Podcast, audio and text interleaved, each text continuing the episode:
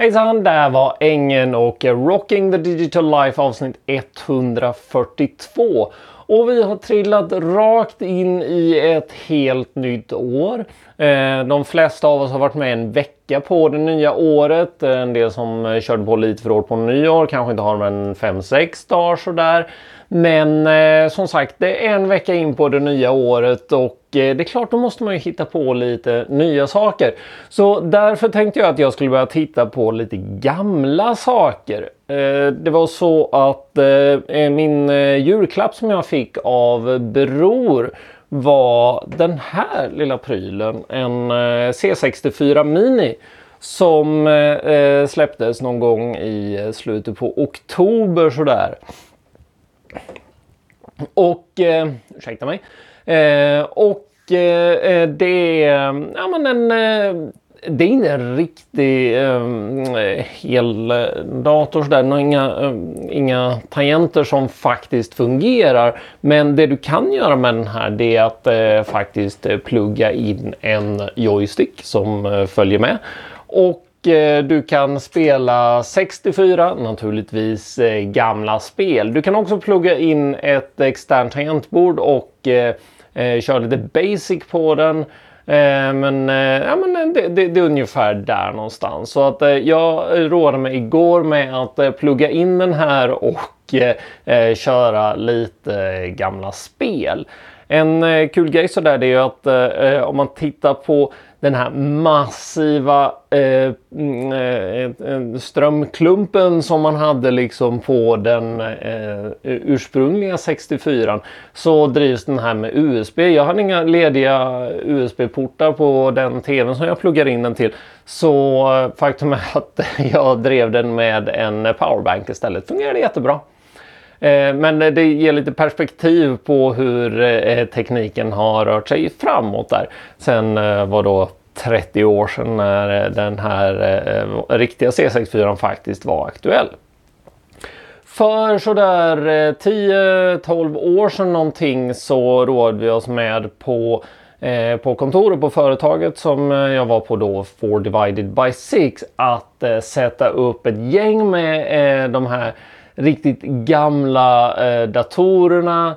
Eh, vi hade, jag tror vi hade en C64, vi hade en gamla Amiga, vi hade ytterligare någon och eh, spelade de här riktigt gamla spelen på. Och det man insåg det var att eh, eh, nyhetens behag la sig ganska snabbt. Så Eh, man, eh, det, det, var inte riktigt värt arbetet med att eh, köra igång datorn med att pilla pillra med disketter och i vissa fall band för att faktiskt spela de här gamla spelen.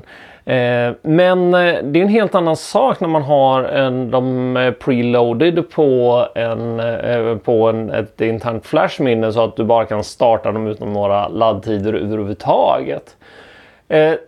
Så jag har återupplevt tjusningen med att eh, eh vicka med en joystick fram och tillbaka för att få en vagt människoliknande samling av pixlar att eh, springa fram på någonting som ska se ut som en löparbana för att i slutändan hoppa tre steg då. Eh, det, det, man kan konstatera att eh, sportspel på den tiden, eh, friidrottsspelen som faktiskt gick, egentligen bara gick ut på det här att eh, vicka med joysticken fram och tillbaka. Ah, det var seriöst dålig eh, speldesign och eh, det har inte riktigt eh, direkt, eh, inte direkt blivit bättre bättre på 30 år. Sådär. Det, det, är fortfarande inte speciellt roligt att göra det. Däremot är det ganska roligt att dra igång Who Dares Wins och eh, eh, eh skjuta soldater. Och det är klart, baksidan av att köra sådana här retrospel det är ju att man har kommit in i ett litet annat tänk när det gäller gamande. Om jag sitter och spelar Assassin's Creed och misslyckas på ett uppdrag och eh, blir eh, hårt slaktad så innebär det att eh, jag eh, eh kommer in där jag var i spelet och eh, ja, kan försöka igen.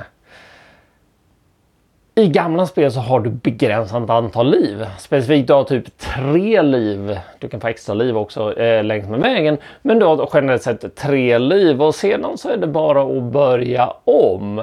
Och eh, man är inte riktigt inne i det här. Man, eh, eh man är van vid att eh, ja, men antal liv det, det, det finns inte utan du kan försöka igen.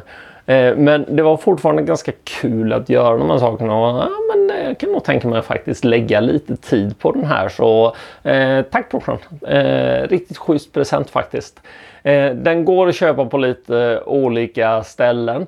Är det så att man eh, inte vill köpa en så är jag ganska övertygad om att det finns möjligheter att bygga en själv på en eh, Raspberry Pi. Eh, men med tanke på att en Raspberry eh, går på en Eh, med ett minneskort typ en 400 spänn och du kan få den här för 400 spänn så mm, why bother? Eh, jag menar vi ska eh, det, det, är kul att bygga saker själv men eh, vi behöver inte göra det i onödan. Å andra sidan i den här så har du faktiskt låst till de här 64 inbyggda spelen och eh, en del av dem som till exempel eh, de här friidrottsspelen eh, kunde man faktiskt lika gärna vara utan. Men det finns en hel del kul saker i den så att titta på det. Det är också så att jag har på ett personligt plan börjat titta på en lägenhet i Växjö så jag har eventuellt planer på att Eh, lämna lagen.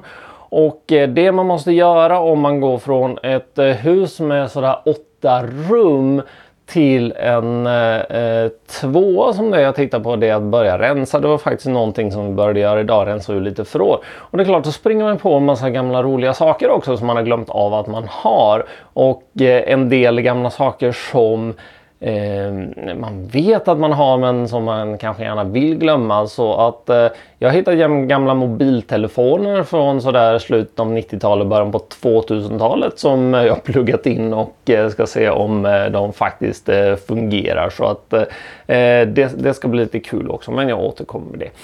Anyway, eh, återigen välkommen till det nya året. Eh, ha det fantastiskt bra så hörs vi igen imorgon. Det här var Rocking the Digital Life. Ni live här på Facebook.